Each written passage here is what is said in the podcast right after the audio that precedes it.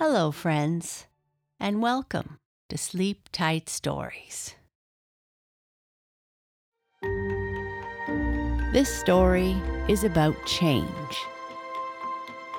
There has been a king that has reigned over the meadow for a long time, and now there is talk of choosing a queen.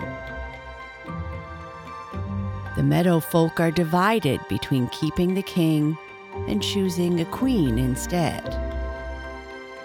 When the rock and the maple put in their votes, the number are in favor of the queen. How will the new ruler do in the meadow?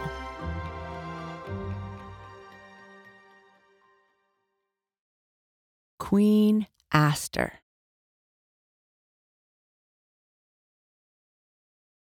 For many seasons, the goldenrods had reigned over the meadow, and no one thought of choosing a king from any other family, for they were strong and loved to rule.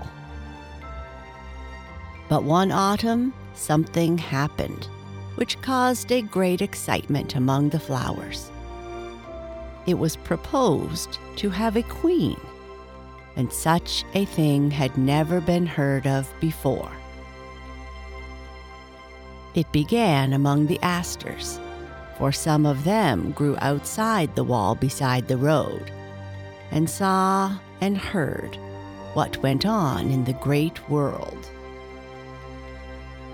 These sturdy plants told the news to their relations inside. And so the asters were unusually wise and energetic flowers. From the little white stars in the grass to the tall sprays tossing their purple plumes above the mossy wall. Things are moving in the great world, and it is time we made a change in our little one, said one of the roadside asters after a long talk with a wandering wind. Matters are not going well in the meadow, for the goldenrods rule and they care only for money and power, as their name shows. Now we are descended from the stars and are both wise and good. And our tribe is even larger than the goldenrod tribe. So it is but fair that we should take a turn at governing. It will soon be time to choose, and I propose our stately cousin, Violet Aster for Queen this year. Whoever agrees with me, say aye. Quite a shout went up from the asters, and the late clovers and buttercups joined in, for they were honest, sensible flowers and liked fair play. To their great delight, the pitcher plant, said I most decidedly and that impressed all the other plants. For this fine family came over in the Mayflower and was much honored everywhere. But the proud cardinals by the brook blushed at the idea of a queen. The fringed gentians shut their blue eyes so that they might not see the bold asters. The goldenrods laughed and were much amused at the suggestion to put them off the throne where they had ruled so long. Let those asters try it, they said. No one will vote for that city violet, and things will go on as they always have done. So, dear friends, don't be troubled, but help us elect our handsome cousin who was born in the palace this year. In the middle of the meadow stood a beautiful maple, and at its foot lay a large rock, overgrown by a wild grapevine. All kinds of flowers sprang up here, and this autumn a tall spray of goldenrod and a lovely violet aster grew almost side by side, with only a screen of ferns between them. This was called the palace, and seeing their cousin there made the asters feel that their turn had come. And many of the other flowers agreed with them that a change of rulers ought to be made for the good of the kingdom. So when the day came to choose, there was great excitement as the wind went about collecting the votes. The goldenrods, cardinals, and gentians voted for the prince, as they called the handsome fellow by the rock. All the asters, buttercups, clovers, and pitcher plants voted for Violet. And to the surprise of the meadow, the maple dropped a leaf, and the rock gave a bit of lichen for her also. They seldom took part in the affairs of the flower people, the tree living so high above them, busy with its own music, and the rock being so old that it seemed lost in meditation most of the time but they liked the idea of a queen and both believed in gentle Violet. Their votes won the day, and with loud rejoicing by her friends, she was proclaimed Queen of the Meadow and welcomed to her throne.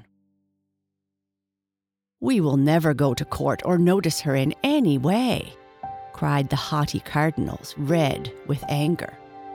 Nor we, dreadful creature. Let us turn our backs and be grateful that the brook flows between us, added the gentians, shaking their fringes at the mere idea.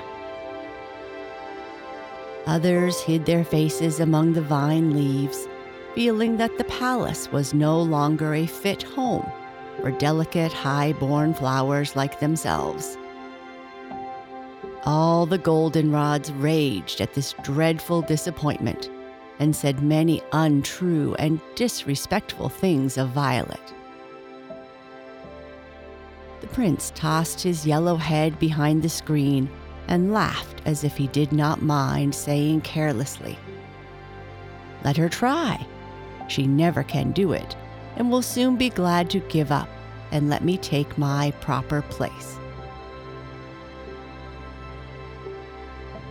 So the meadow was divided.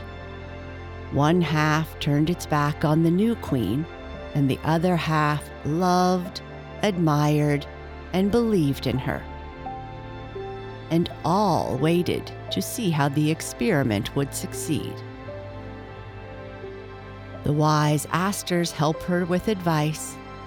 The pitcher plant refreshed her with the history of the area the honest clovers sweetened life with their sincere friendship, and the cheerful buttercups brightened her days with kind words and deeds.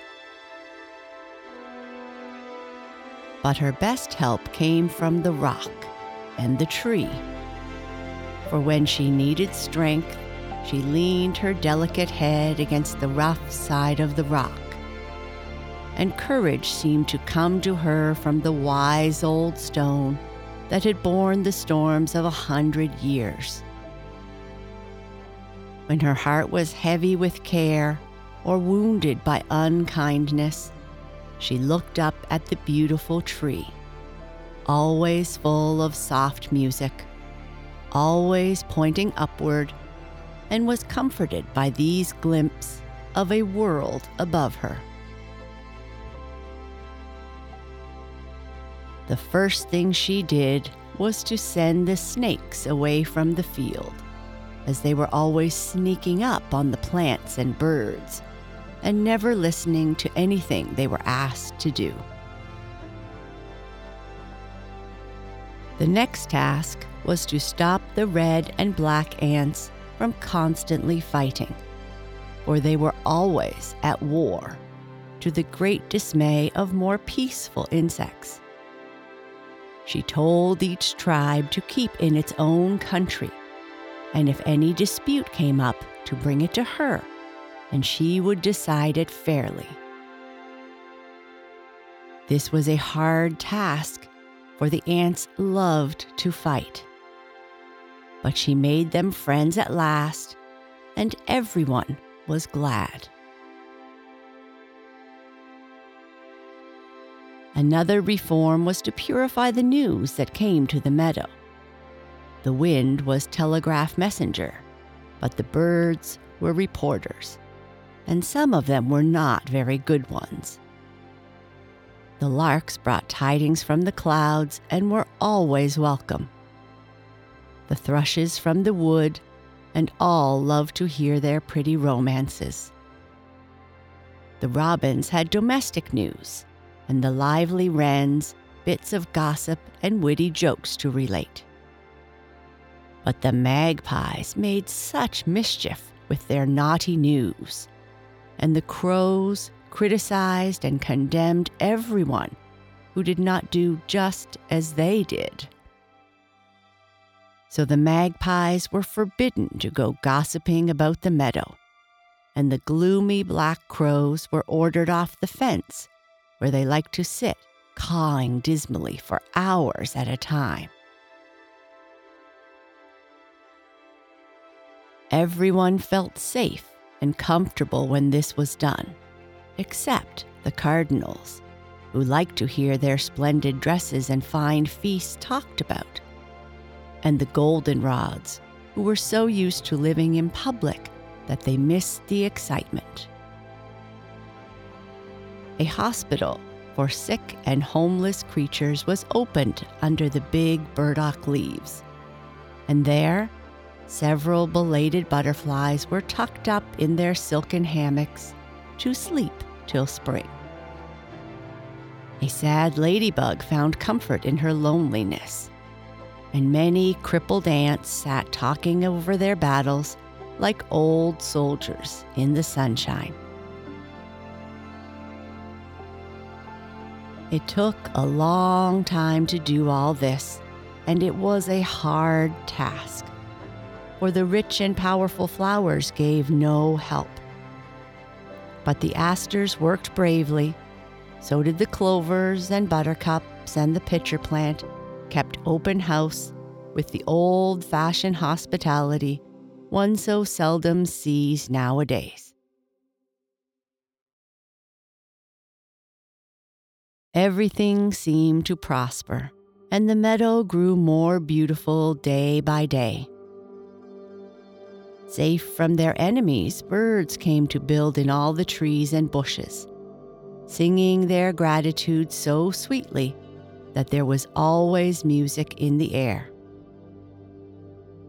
Sunshine and shower seemed to love to freshen the thirsty flowers and keep the grass green till every plant grew strong and fair, and passers by stopped to look, saying with a smile, What a pretty little spot this is!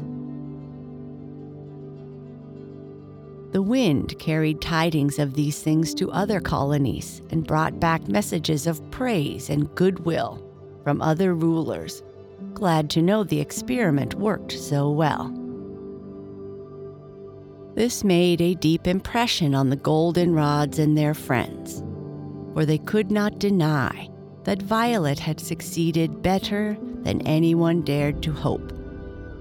And the proud flowers began to see that they would have to give in, own they were wrong, and become loyal subjects of this wise and gentle queen.